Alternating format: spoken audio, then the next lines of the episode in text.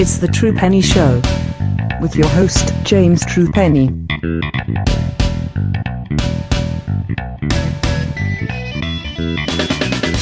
Welcome to the True Penny Show. My name's James True Penny.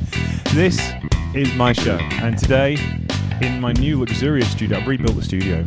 Oh yeah. Yeah, because like, I've got a computer that works, basically. Oh, I see. Yeah. Sorry, Um, I didn't realise because everything else was the same. You can also see my desk now. Yeah. Yeah, see, it's it's that color. Um, yeah, we we are doing a brand new series, for the True Penny Show, called. Brit Wres is dead. The eulogy. It is. It's not. Clearly, it's not. Uh, however, we've had so many people say, "Brit Wres is dead." Oh, it definitely is. Definitely dead. It's definitely dead. Yeah. drawing more fans than it has Yeah, done in years. Consistent storylines, new promotions coming along all the No, time. Brit- Hotbed of talent. Brit, But Rest, it's- Brit Wres is dead, and Chris Brooks is is the lank-haired ghost girl that comes out of the TV. The new king of the world. Yeah, Chris Brooks, new king of the world. clearly. That's that's it. So yes, this is a series called Brit Wres is Dead. We're going to look at this from the very beginning of professional wrestling in the United Kingdom, right up until Whenever. when preemptive as well as satirical and sartorial. and sartorial. Oh, there are some fine dressed people in Brit Wres history. well, I, We will talk about some of them today. I think we should certainly, at some point further down the line, mark the first appearance of the mullet in uh, in Brit Wres. We should an, do. An important milestone. I believe that was Dave Finlay in 1983. Oh. I believe that was a historic date.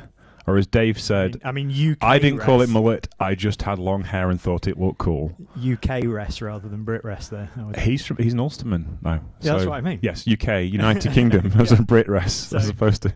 Oh, how are we going to cover OTT? We can't because it's not in Britain. No. But we can talk about the Kings of the North. Ye- did- Let's just see how it goes. Well, uh, a, show, a special show called Irish Wres is well alive, well, and we won't Yes. upset anybody then. Ye- mm, An well- incredibly Catholic stroke Protestant. Oh yeah, that's true. Yeah, Yes. no, we're all right. I've forgotten about that. But we'll start with Brit Wres and the very beginning of British professional wrestling. So there is a style to Brit Wres, and say you're a little younger than I am. Tiny little bit. Yes. Yes. Um, so what, when you were young, what was British wrestling to you? Um, I mean, British wrestling to me was the British Bulldog. Uh, Not actually inside of British wrestling, Mm. but that was the only thing I knew about wrestling in Britain when I was growing up was the British Bulldog because he was the one that was on TV. yeah. and I knew that he was either from Manchester or Leeds, depending on which company he was working for at the time. On what side had the bed Howard Finkel got up that yeah, morning? Yeah, yes. exactly. And which city they thought Americans might have heard of. yeah, because if you announce somebody from, no one has no idea what you're talking about. I mean, I lived for nearly 20 years in Manchester, and I don't know where that is. I'm, I'm vaguely aware that it's somewhere in the direction of Wigan, but I, I think. Well, we'll be talking a lot about vaguely in the direction of Wigan. Yes, I suppose we will. today. Um, so, well, I mean, when I grew up, I grew up watching Brit Wres. So Yeah. the the prime era of Brit Wres from the age of about four, for as long as I knew what stand what they were doing, more or less, or a definition of what pro wrestling was, up until 1988 when the world ended. Right. Um, and wrestling was no longer on my television screen. It was a, it was a hard time of me and my dad looking through markets to find videotape of anything and finding some things we shouldn't have done. Um, but no, they're actually finding wrestling from all over the world, and we discovered that there was other wrestling. 1978 to 1988, for a 10 year period, the only wrestling I knew that existed anywhere in the world was joint promotions, all star promotions, and British professional wrestling. So we're going to talk about that today.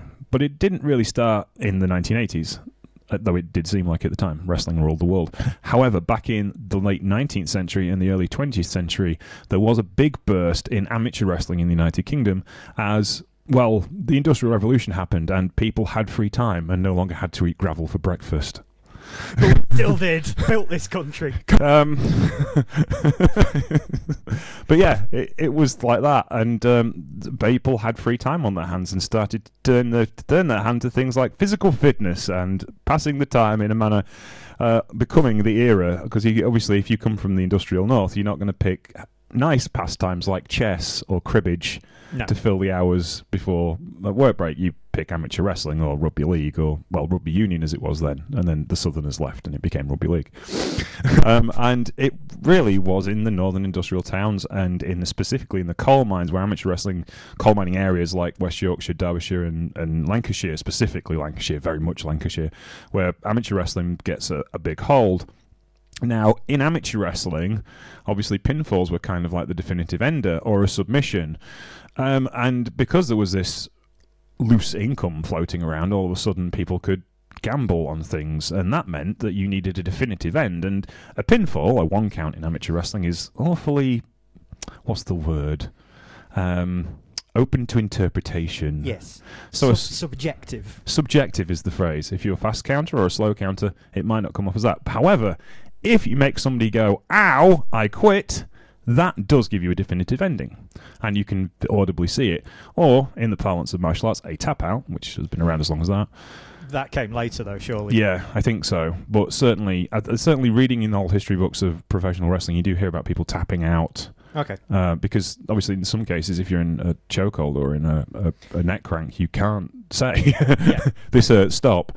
Um, so you have to have a signal to be able to, to do that. What about the, the old arm lift and and fall three times? Is that literally just a, a thing for television, or, I, or I that that genuinely believe that was probably an invention of your Vince McMahon Senior. Yeah, yeah. okay. who was who was the absolute master of television professional wrestling and and it is you know it it is a still a dramatic moment when used correctly today but I think the actual I think that's the thing really we're talking about the very birth of professional wrestling and uh, the finish is the thing that sets pro wrestling apart from amateur wrestling in the sense of you have a predetermined finish Mm. Back in these days not so much but you still everything pins around the finish you can't And not just the finish, but the build to the finish. yeah, even in a um, unbooked, unscripted, competitive wrestling match, the whole point is the end and the story to it because it becomes a compelling thing to watch. Yeah.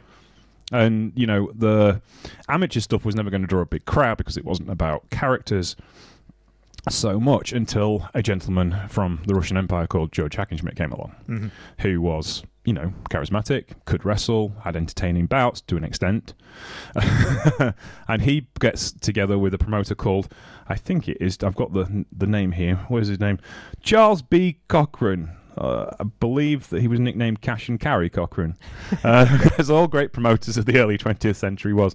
Cash and Carry Pyle was the promoter of um, the Galloping Ghost. Uh, I can't remember his name. Um, the American football player, Red Grange, not Galloping Ghost. Yeah, Red Grange. He was the he was the promoter of Red Grange when he left uh, when he left college, and he was called CC Pyle, and everyone called him Cash and Carry Pyle. Hackenschmidt in the UK, when Hackenschmidt realised that the actual professional wrestling business was starting to grow in the United Kingdom, based upon this strong amateur background, and he kind of had the first boom of uh, professional wrestling.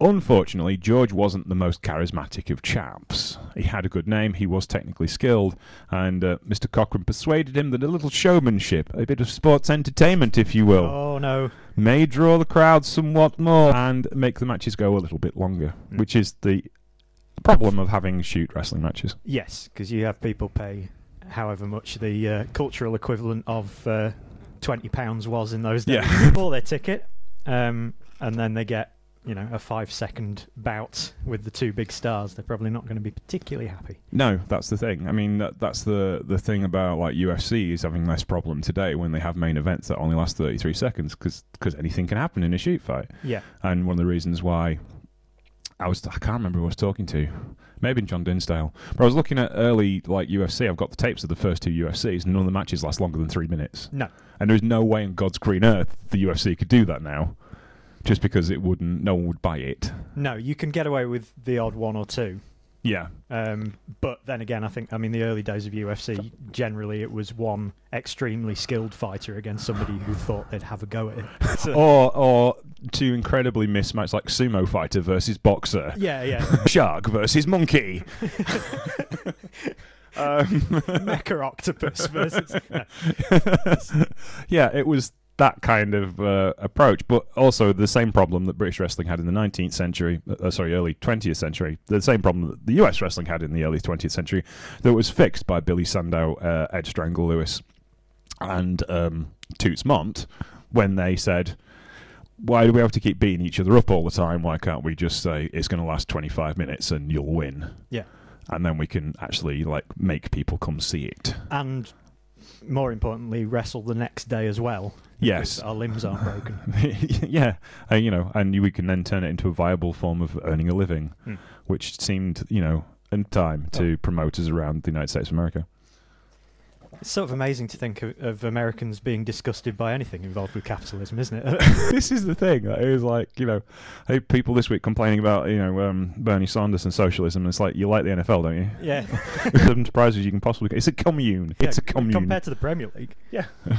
Hackenschmidt helps bring this diverse following to professional wrestling as we know professional wrestling today.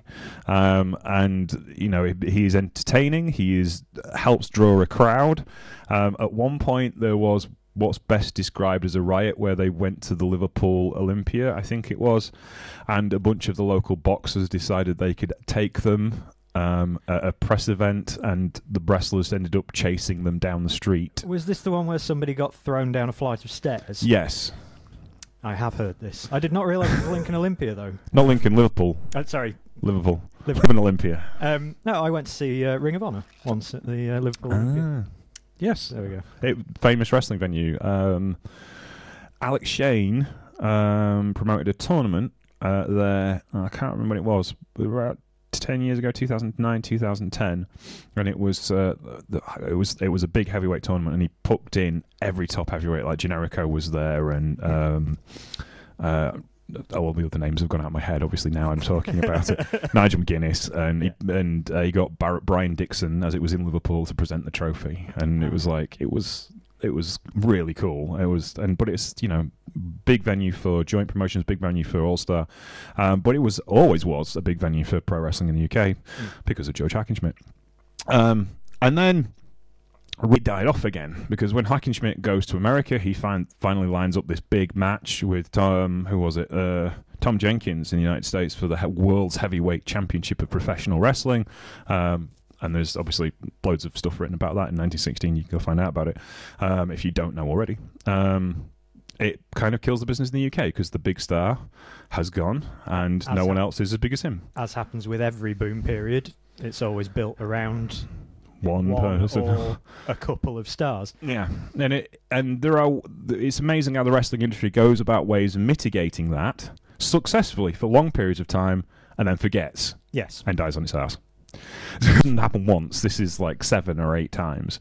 Um, the next cycle of success is again back to amateur wrestling. It starts coming into uh, fruition in the 1930s. And Obviously, there's more money in the 1930s in the north than there used to be because of the way industrialization has worked, and it's one of the places that is making money through the depression and one thing another. And they do have enough money for you know. Uh, side entertainments and professional wrestling kind of grows out of that especially when as we talked about the Gold Dust Trio having their effect on American in the Midwest and in and finally cracking New York in the 1930s and Toots Monts becomes the booker in New York laying the foundations what will become the WWE um, that attitude and that professional wrestling noose starts to happen in the United Kingdom, and it really revolves around one gentleman, Sir Atholl. Sorry, Atholl. Atholl Oakeley. Atholl. I mean, let's not speak ill of the dead. here, Baronet of Shrewsbury. oh, yes. That'll be him. From uh, uh, 1900 died 1987. Classic northern lad. the landed gentry and European heavyweight catch as catch champion. Now, he started what was known as all in professional wrestling, as in the rules were all in. You could do what you liked. That sounds familiar. Yeah. um, now, we actually have video footage of Atholl on on on vinyl. on vinyl and give you commentary. Um, and then we, we'll actually put like links to this in, in the in the Twitter feed and stuff so you can listen. We're listening to it with the sound off. You'll be glad to know. Otherwise, you just have genuine crackle in the background. Uh, the intertitles say "All in Wrestling comes to England." Atholl Oakeley in the white trunks downs Bulldog Bill Garnon at a London sports club. So we're going to watch this. I'm. I'm fascinated to see what a London sports club is in this time period. I, I'm terrified to find out. I think feel like it's going to be a very manly Oh, It's got place. that beautiful like silent film shaky cam thing going on. it has. That is excellent. We've got uh, two what look like to be stripling young gentlemen. Yeah. Um, Collar and elbow though. Still. Yeah, and elbow, and a Right. cross buttock. So that opens with a cross buttock. That's that's a bit of a high spot to get kicking off with. To be It honest with you. It is. Watch this. I've seen this bit. Watch this. He's got like a legs. He's got like his arms in a leg scissor, and the other guy's standing on his head. And then it, a bit of a clean and jerk move going on here in a second. And where is he going? to He's going. to There we go. And Oh. oof, Kick to the head. and landed him on the head in a pile driver type motion. Back to the collar and elbow. this is way more m- sort of modern style than I was expecting. To be honest with you, like I mean, you look at this and it looks like wrestling. It I does. It. Yeah, Whereas you would think this far back, it would be. I mean, obviously it's a lot more mat work. yeah. that's always been. And if you look at um, day. to actually, there's a lot more movement. Obviously, this is a one minute and thirty second fly, uh, fireman's carry there. There's a, this is a one minute and thirty second clip of a match. It's not the the full Yes. match. We can't, you know, obviously pick the best bits. Referee's getting down to check the elbow, to check the shoulders there, which is unusual. He's wearing a full dinner jacket, I was just going to say the fact that the referee is, is dressed like a maitre d. He Um, probably he probably is the maitre d of the restaurant uh, that's attached to this club. Now, Atholl Oakeley did book some of these matches. They were booked for entertainment. That one clearly wasn't. I look knackered. um, so yeah, so, so we'll have a look at that one. We've got also we've got George Gregory versus Bert Assirati. Now we have to mention Bert Assirati. I have talked many times about Bert Assirati on this podcast. Yes, and uh, last time I was here, we, we talked about him because we got into the uh, the Will Ospreay discussion, didn't yes, we? Yes, a- uh, he was the greatest British heavyweight of all time. Yes, and I said I'd never heard of him. so you know, I've uh, I'm sitting under the learning tree. So this is Bert Assirati. Bert Assirati was genuinely one of the most terrifying human beings who ever lived. He was like Minoru Suzuki in the 1930s. Um, the only match that, like, Lou Thesz was apparently scared of him. Lou didn't say he ever was scared of him, but I can imagine he wouldn't say that out loud, obviously, because no shooter's going to back down to another shooter. I'll, and I've told plenty of Bert Assirati stories. Uh, this that's Bert there, the guy with no neck and shoulders apparently off a horse. Yes, he's got a kind of um, Tomohiro Ishii thing going on. to be honest with you, He was the first person in the world to ben- bench press, uh, sorry, power lift 800 pounds. would, would I don't know what the, the equivalent of sort of an old timey British Tomohiro Ishii would be. Would he be the slate pitbull? Welsh slate roofing tile. it's just insane, and it, it, there's not much like um, video footage of him. That's the only match I could find. Yeah, I I mean, I, if these uh, these video clips are cut down to highlights, I dread to think what the. Uh, Sly didn't give much like to anyone. Sorry. so Sky, Sly's struggling with the microphone. It's, it's not staying where it's meant to be. No, this is this. No. Yeah, but Assirati was just on another planet as far as like toughness was concerned, and just genuinely people didn't like it, didn't get on with him at all, and he has a tendency to go into business for himself. Not the most responsible attitude to go into wrestling. However, it took him around the world. But I mean, we are talking about a time period where you kind of needed to be able to go into business for yourself. Yes. because the spectre of the double cross was always sort of hanging over your head. Yeah. And also, there's that people like Joe Cornelius made a career by wrestling Bert Assirati because they were tough, stroke, crazy enough to do it. But it was a clever kind of crazy because Bert always spoke highly of them, and if Bert spoke highly of you, you were good. Yeah. And that's the way it worked. And, you know, he went all over the world. He wrestled in Singapore. He, re- he wrestled in Mid South. He wrestled for Leroy McGuirk in Oklahoma. Oh wow! believe it or not, was uh, their their area NWA Mid South champion. It was, uh, yeah, he did he did the business everywhere, um, and was a, great professional wrestler, um, and was really double tough. And also, he was a gymnast as well. He was a guy who was like 100, and, well, 250 pounds, built of solid muscle, who could do an iron cross and stand on one hand. Which is, is again something that has always stayed part of the British style throughout the years. There's Yeah. that sort of element of, of pure gymnastics in there. Yeah, there is definitely, and he was one of those guys. He actually started off in the circus. He was a, a circus performer before he became a pro wrestler. Again, the the escapology style Yeah, uh, that became popular a bit later. yeah. The the um, George South, not George South, the the Jimmy Johnny Saint, Jim uh, Breaks. Jim Breaks kind of uh, style of wrestling that was kind of popularised in Lancashire and Yorkshire. It, it became from that circus attitude of escapology and also strongman. Mhm. That was really part of and the British music hall scene. We can't really undersell how much British music hall affected British professional wrestling because it was at a time when there was no TV, obviously, or little TV. There was no TV in the 1930s, certainly in the 1920s. In the 19th century, the the music hall became the thing, the place to go. And before they were replaced by cinemas, you still had music hall well into the 1920s. That attitude of a variety show, which is why British wrestling shows became a variety show. Yeah. You know, there's an attitude. There's a serious attitude to this uh, of like actual cultural interpretation. As like you couldn't really get British wrestling anywhere else because of the way our culture works. And I suppose that comes from uh, the people promoting it as well. yeah, yeah a lot of them would have come from a circus or a, a theatre background. Yeah, because those are definitely. The guys that knew the venues and um, the sort of behind the scenes guys that, that you needed to put on these shows. Yeah, and uh, you know, all, all in wrestling was massively promoted all over the country. There were forty venues in London alone doing all in wrestling, um, or just for the one promotion, the British Wrestling Association. It was a monopoly at the time, um, and they went up as far as the north, as you'd expect. And we have the Doncaster Panther, Jack Pye. Uh, for you here, it's like Doncaster being famous for its past. the big cats in Doncaster. yeah. And this is actually uh, from from other people. I've shared this on YouTube, on uh, Twitter before, and other people tell me this is uh, R- Rotherham Football Stadium. oh, really? Oh yeah, um, and it is a football ground, and it's packed, and you can see it's packed as well. And there's a wrestling show going on in a football ground in like 1930. And it looks like a modern day wrestling show. There's a headlock, there's a top wrist lock, there's a cross buttock, there's rolling into a, you know, it's it's it's there, isn't it? The uh, the canvas bows a little in the middle, which is still a hallmark of any good British wrestling show. Coffee stain on the apron. yeah. Yeah. Um, Jack is wearing the black tights. Now, Jack was the patriarch of the Pye wrestling family, the biggest heels in the UK uh, for the longest time. Um, I'm trying to remember. The, his, he had a nephew. Um, I can't remember his name now. But my dad told me a story about him. He he was at an arena in I think it was Lincoln. It must have been like um, Drill Hall in Lincoln. And um, he was leave he left through the front door, which is a brave move for a heel. Yeah. And the fans were complaining at him and uh, come back here again. And he just turned around and looked at them, and they all went quiet. And he went, "I'm earned more tonight than you did all week," and walked out. Being pelted with pork pie grill.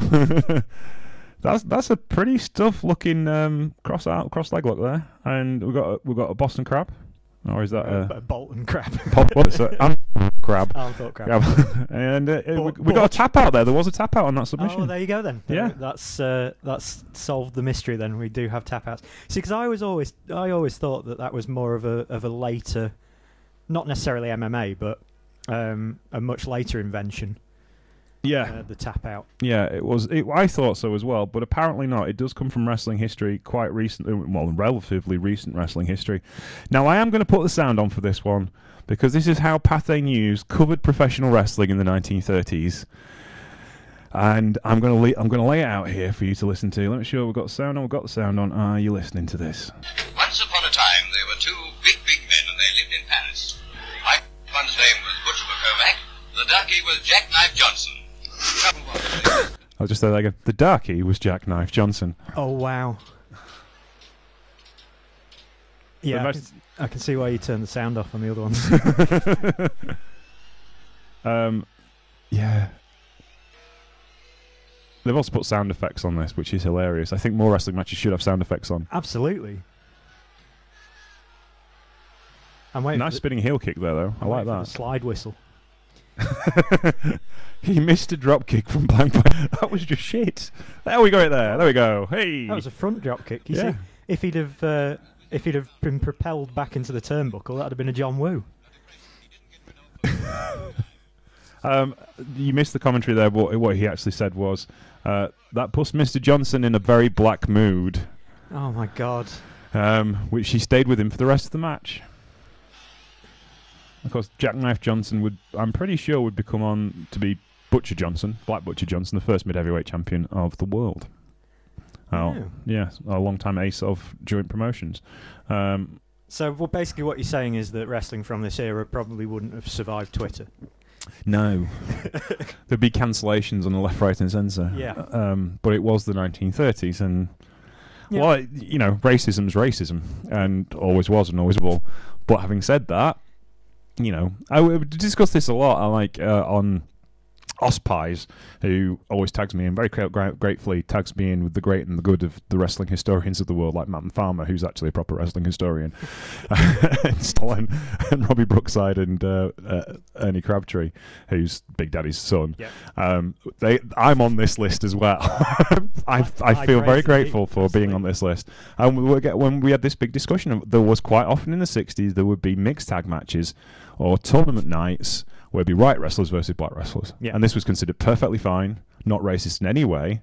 And I'm like, uh, it's a, a little bit racist.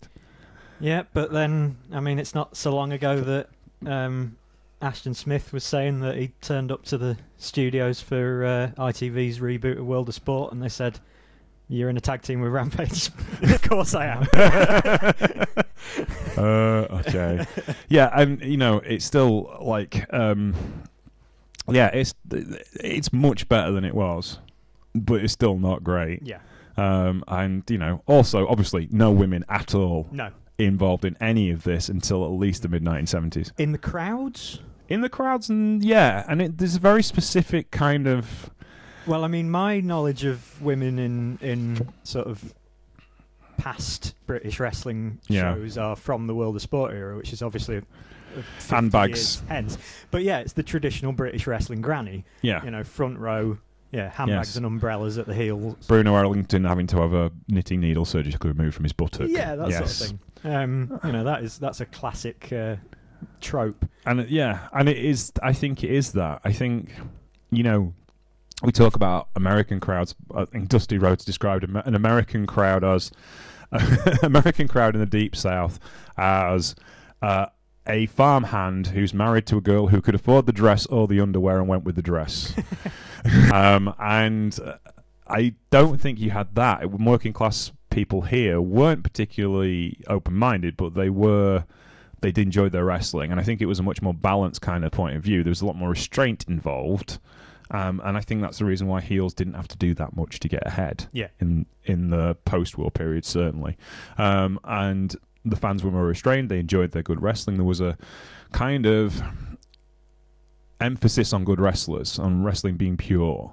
Um, uh, but it kind of that's what kind of became all in wrestling's undoing in the late 1930s because they kind of gone through everything and it's the same issue we talk about in pro wrestling and the same issue we talked about with Hackenschmidt. You know, they've done everything they could with these great wrestlers that they've got. What do you do next? Well, you start having some brawls and you do some chair shots and then there's mud wrestling and then women are wrestling in inappropriate attire and all of a sudden the Great Olympic Council goes, no. Yeah. And they get banned from the capital and essentially Oakeley is the big star, and he retires because it's kind of a bit of a scandal for a man of the landed gentry to be involved in such a sordid affair. Yeah, and that's the end for All in Wrestling. and I think this is a problem that not specific to Britain, but specific to smaller countries, because you didn't have. There's no territory system No, in Britain because it's not big enough to. The the territory is Britain essentially. Yeah. I mean, I suppose you could argue Scotland, Ireland, England, Wales as Yeah. three separate territories, but um, essentially it is just one big territory. So. It, I mean, in America, you had the guys who, yeah, they'd done everything in one territory. They'd just go to another one and basically recycle the same stuff that they did in the other one, but nobody had seen it, so they Yeah. were fine. You couldn't do that in Britain. no, and you're also looking at, to be blunt, a piss poor public transport system that couldn't get anybody anywhere, and motorways hadn't been built yet, Yeah, and so not everyone could avoid car, afford cars. Yeah, so essentially you're within push bike distance of the venue, Yeah. otherwise you're not going. So even if you had a territory system, you couldn't run the territory system because no one could go more than 30 miles a night because they'd have to spend the night out and that cost too much money and da, da, da, da, da. Yeah. So, you know, it doesn't work in that particular era. However, fast forward 10 years and after the Second World War, there is a rebirth of professional wrestling thanks to a gentleman called Lord Mount Evans, or more specifically, Admiral Lord Mount Evans of the British Navy. Right, there is more posh people involved in professional wrestling. Well, you couldn't get anything done without at least one posh person. Some may argue that you still can't. Uh, Um, yeah, so here he goes. This is the Wikipedia entry on from uh, Lord Mount Evans' uh, page. After a failed attempt to relaunch the sport at a show at Harringay Arena in Middlesex in 1947, it was condemned by journalists as being fake. Admiral Lord Evans, sorry, Admiral Lord Mount Evans, along with radio personality, because this is the best name you've ever heard. Commander Bruce Campbell. Groovy. and Maurice Wood, MP, along with Norman Morrell, amateur wrestler champion and professional wrestling promoter, formed a committee to formalise the professional wrestling rules in the United Kingdom and write up a set of unified rules that everybody had to follow. And it worked. This became the Mount Evans rules, and Norman Morrell became a promoter as part of a cartel of joint promotions because you had national roads that opened up and people could travel from one place to another. But also, those small territories that you were just talking about were viable because of things like the nightclub circuit, the working men's club, Yeah. which didn't really exist before the Second World War. The Servicemen's Club as The well. servicemen's club, the, the working men's club, labour clubs, conservative clubs, liberal clubs.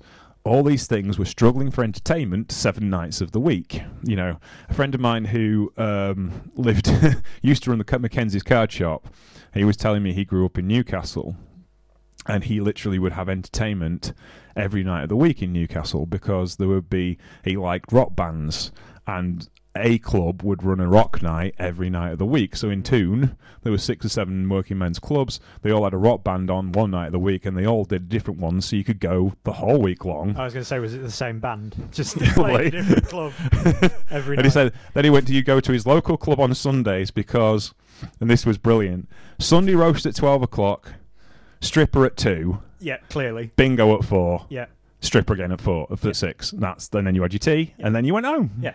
because it was the 1970s and that seems perfectly just- fair. grim.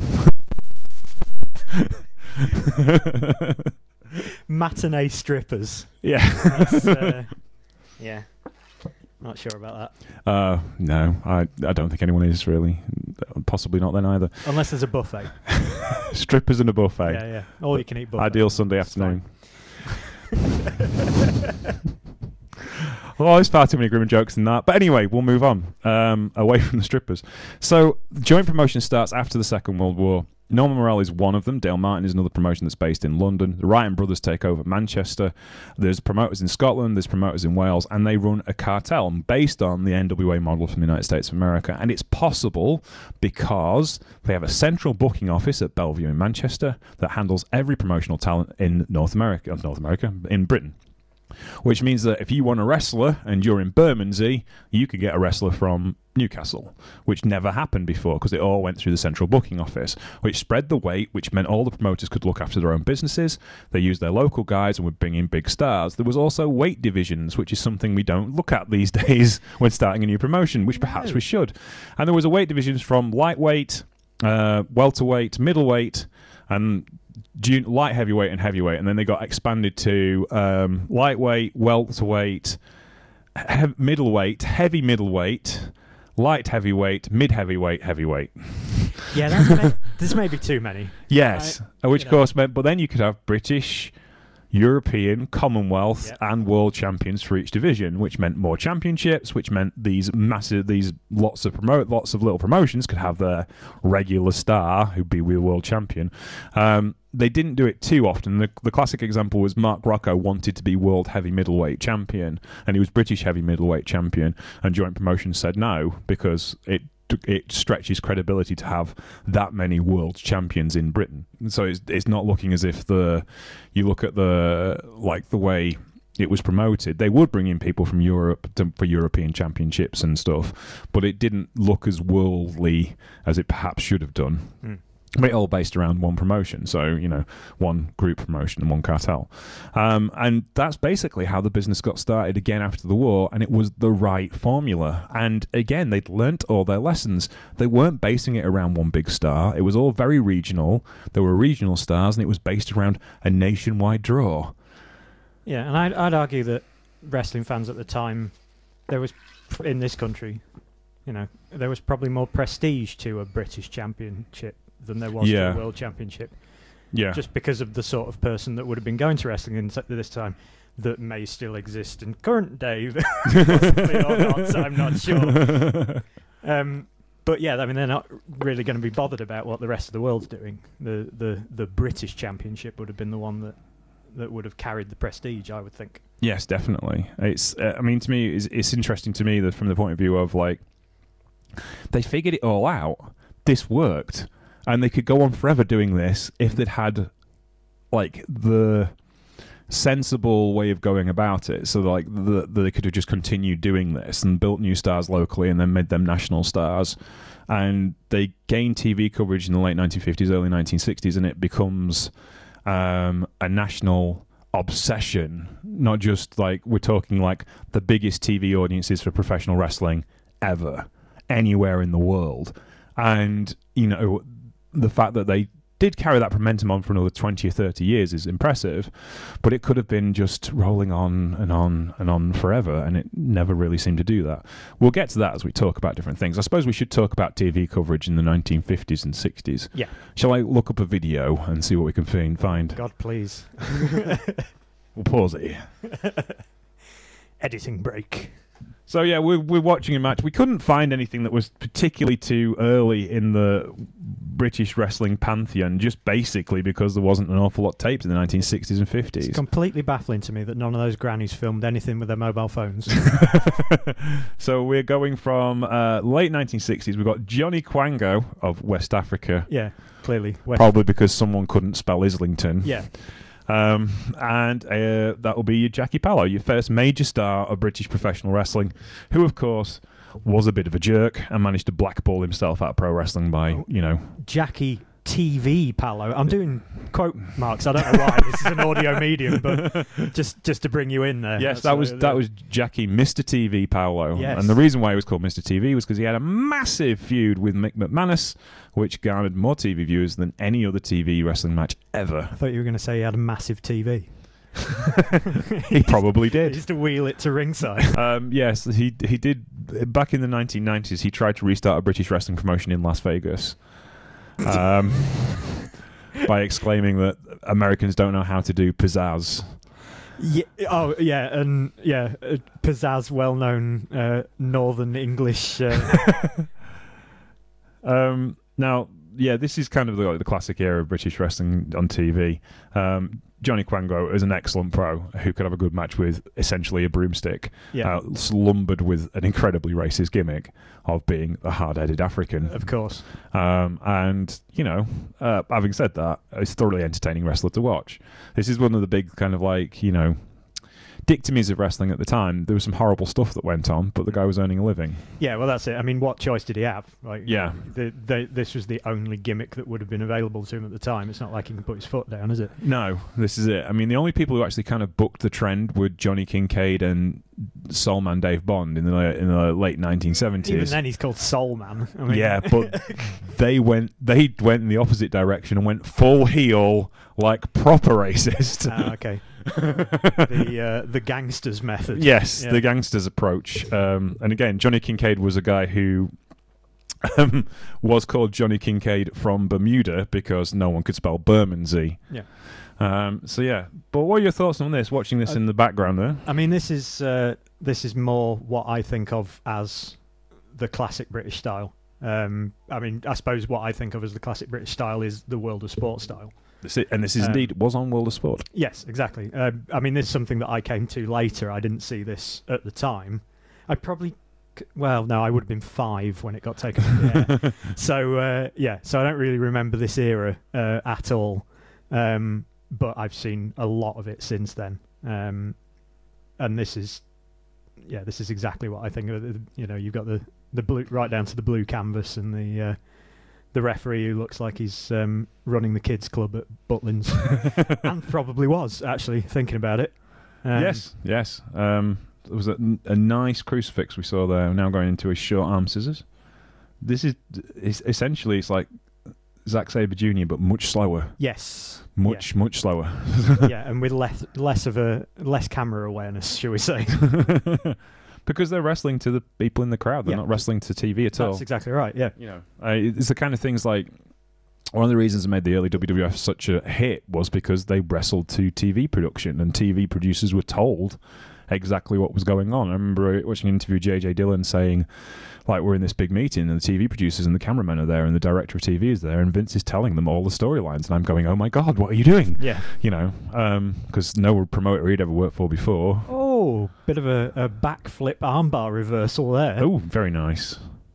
There's no denying that Jackie Pallo was quite good at what he did. He did get lucky in that match when McManus, because McManus was the superstar, Mm. um, and Pallo was the ideal kind of like uh, babyface kind of. Uh, well, he's really Pallo's really a heel, but he was the kind of guy that uh, could really kind of milk the McManus thing. McManus was an interesting character because he was massively popular despite being a heel. Yeah. Um, And like the uh, the later American stars of um, of professional wrestling, he's got the uh, classic thinning blonde hair on top. so you couldn't be a big star in professional wrestling without uh, without a comb over. No. and golden boots, along with, I'm not being funny, his trunks look slightly like Y fronts. Well, it's a stick of rock, isn't it? Yeah. it's to, you know, it's a hero to all those kids who like going to the seaside. Oh, going into a head scissors? No. No, and, and sticking with that armbar. But yeah, I mean, this is this is kind of where we're at with professional wrestling as far as Britain is concerned. By the time we get to the late 1950s, there's not an awful lot of difference from what was going on here in the in, in the 50s. No. um, as far as production is concerned. It's still not feuds. It's still not narratively led. The matches are narratively led. There is a story for you to see on the night, but there isn't a long term story arc in a TV sense. And there was limitations on what they could do as a TV product, basically because promoters didn't want to give away the shop window. You Yeah. know, this was rather it was the shop window, but they didn't want to give away the shop. This was free. It was on national television all the time, and um, it was designed to be, you know, an easily watchable professional wrestling event. And the TV show is designed to get people to come to the live shows. Yeah, not as a payoff or not as a storytelling device. Obviously, no pay per view. There's no way to watch these matches other than going to see it live.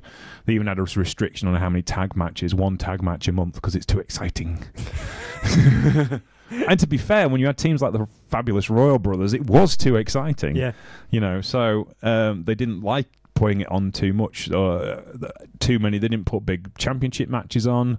The biggest championship match i can remember watching or hearing about was johnny saint versus jim breaks in 1973 for the british lightweight championship which went on at half time at the fa cup final you know and that was a massive audience for that particular time like five seven or eight million. Um, and the reason why is, oh yeah, of course, uh, Rounds. M- Mountevans rules, rounds. Yep. We didn't go over Mountevans rules, so we should explain Mountevans rules, right? So you have a round system of eight three-minute or five three five eight three-minute or five five-minute rounds, Yeah. and then so you have like breaks, and it's a one-minute break. You are not allowed to attack your opponent on the floor, which is a bit of a mind switch when you Yeah. look at modern wrestling around the world everywhere else. Um, then was I trying to think of the other rules? You have to break on referee's break. There's no five count. There is the public warning system. If you break the rules too often, you will receive a public warning, a second public warning, and then eventually a disqualification should things go too far. Yeah, five of the best with a cane. Two warnings and then a damn good thrashing. um, I'm just trying to think. Nothing off the top rope at all in any way, shape, or form. That was not allowed, and you would receive a public warning should you have connected with that. Um, obviously, countouts were still countouts, but championships could change on on cans on countouts and disqualifications. 10 or 20. Ten. 10. 10 for outside the ring. Usually, if somebody landed on the outside of the ring, they were knocked out anyway. Yeah. So, um, yeah, and uh, the crowd would go oof as they took this slightly weak bump to the outside and then um, sold for their heart, heart's content on the floor. Um, as we can see, Mr. Pallo has a head scissors on. Jackie Johnny Kwango has just got out of that and is stalking his opponent. Oh, I thought we were going to get a kip up there. I think he just no. Sort of uh, realised that he couldn't at the last minute. He's kind of got up. A lot of forearms in this match. Yes. Yeah. There we go. Uh, well, Proper that's, lifters. that's uh, surely another part of the uh, the rules. No closed fists. Yes, definitely no closed fist allowed. Um, and there was generally a, a, dis, a discontent on uh, breaking the rules in general.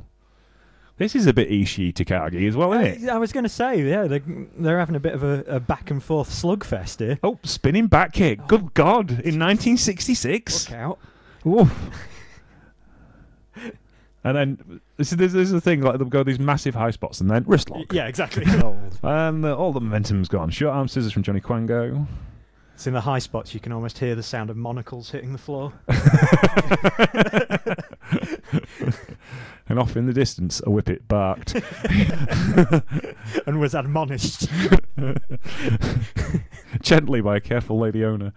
Um, yeah. Oh, roll. No, in the ropes. Uh, yeah, of course, rope breaks were our standard rope breaks, uh, as you would expect in a professional wrestling match. It's sort of amazing how many of these things just have stayed the course through. I mean, this is 70 years ago now, isn't it? Yeah, yeah. On for. Yeah. Ish.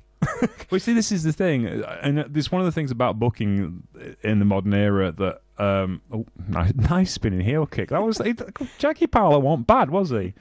And doesn't he know it? Um, yeah. Uh, th- this is the thing. Is it's like I kind of get the don't change, don't change the formula too often. Like, you know, um, Cummins, I can't, I can't remember. Probably Cornette, but he did say like, you know, the reason why the Super Bowl sells out is because the Kansas City Chiefs played one team. They didn't have to play another team straight afterwards again, you know. And I can quite understand that, Yeah, they do the next season though. but not on the same night. no, but No. you know, I think that's a. I mean, that's more of an argument for American football versus baseball or basketball, isn't it? True. Yeah. Um, Referee, his pin shoulders were pinned to the mat. Why weren't you counting? he was just he was sipping his Bovril. Apparently so. This is an intro. Oh, no, we stop there. I think we have to go on part two, but we'll stop there because that was an interesting little watch. So, what are your thoughts on these early days of British professional wrestling? Si, what's the what's the deal? How do we get from there to here? And do you think that what do you think is the important pull part pull outs from that? I think the I mean the important um, thing to note is that the style really hasn't changed all that much. I mean, No. we'll- later on we will of course get into how the style bled out into different regions of the world and then filtered back into British wrestling and sort of built together into the hybrid style we see today. But I mean, you, most of that match, you would imagine you could see that in- in a in an indie show in Yeah. Britain. Yeah, Those those same sort of exchanges yeah, not the whole match, and probably the structure's different, and obviously the storylines much Yeah. different. But the actual basic British wrestling style has remained largely unchanged since the 1960s. yeah, certainly. And it bases itself on that catch as catch can style that came out of Wigan in the 1930s, which was the basis of All In, and then became the basis of joint promotions. We'll probably look a little more in depth at Wigan, um, and I think we probably should do an episode like on Bur- on. Um, the Wigan legacy and Billy Yeah, Robinson and Karl Gotch. We should do that separately, just because if we mix it in with this stuff, it gets confused. And the, we're trying to separate things and make things easy because things are tricky in the history of this particular subject. Interconnected, Yes, but also separate and the same. yes. But the overriding narrative is one of Britain taking influences from their nearby cultural neighbours of Europe and then losing their way when they try to get closer to America instead. A pattern that will repeat itself over and over and over again, and then you end up with the prime minister who's an idiot. Congratulations, by the way. Worst gimmick ever. Thank you very much for watching, listening to the True Penny Show today. My name's James True Penny. I'd like to thank my guest, Mr. Simon Heath. Where can we find you on your social medias, sir? Um, cowering in a corner. You're still afraid of having followers? No, no, it's fine. I haven't got any, but you know you can follow me if you like. I'm uh, at Butlins Club on Twitter and nowhere else because that's the only social media I use. Oh, yeah. Well, there you go. And we can. We, we will definitely be looking at the history of Seaside. Oh yes, we'll be Uh, wrestling. Yes, we will be doing doing the Butlins Club, and yeah, we will be going to Pontins. all that Pontings, Pontypridd Yeah. in July. Yeah. Yes, we maybe should go to Pontypridd in July to record a podcast. Not watch any wrestling. Let's just go to Pontypridd. hang out on the front. Yeah. Just reco- record the windiest uh, podcast in the history of Britain. uh, my name's James True Penny. Uh, you can find me at Sheriff Lone Star on Twitter. You can also find the show True Penny Show on Twitter, and you can find us on Facebook, The True Penny Show, and Patreon, where you can keep the True Penny Show free forever for everyone. Please go read our sponsors, Indie Empire magazine. They are wonderful people. We'll be relaunching soon, and you can also find us uh, find us with our partners, PowerSlam.tv. Picked up Synergy t- Synergy Wrestling this week. Um, they've been very happy about that and pumping things on the social media. And it's uh, so powerslam.tv, cool people, and they, they give us free stuff. And if you go and get, uh, you can get free stuff from them if you just use the code MulletWatch. Yay! Everybody laughs when I say mullet watch. Take care, and we'll see you soon. Bye.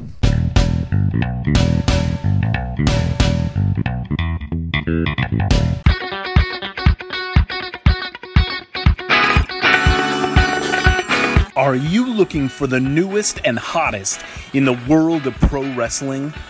Then check out the amazing action on Powerslam.tv, the biggest indie pro wrestling channel in the world. Get over 6,000 hours of the best events from over 150 of your favorite promotions from 20 different countries around the globe. Brands like Progress Wrestling, Evolve Wrestling, Combat Zone, Defy, PCW Ultra, PWX, Over the Top, Shine, and hundreds of others with fresh content added every day for only $5.99 per month. Get your free trial today at powerslam.tv.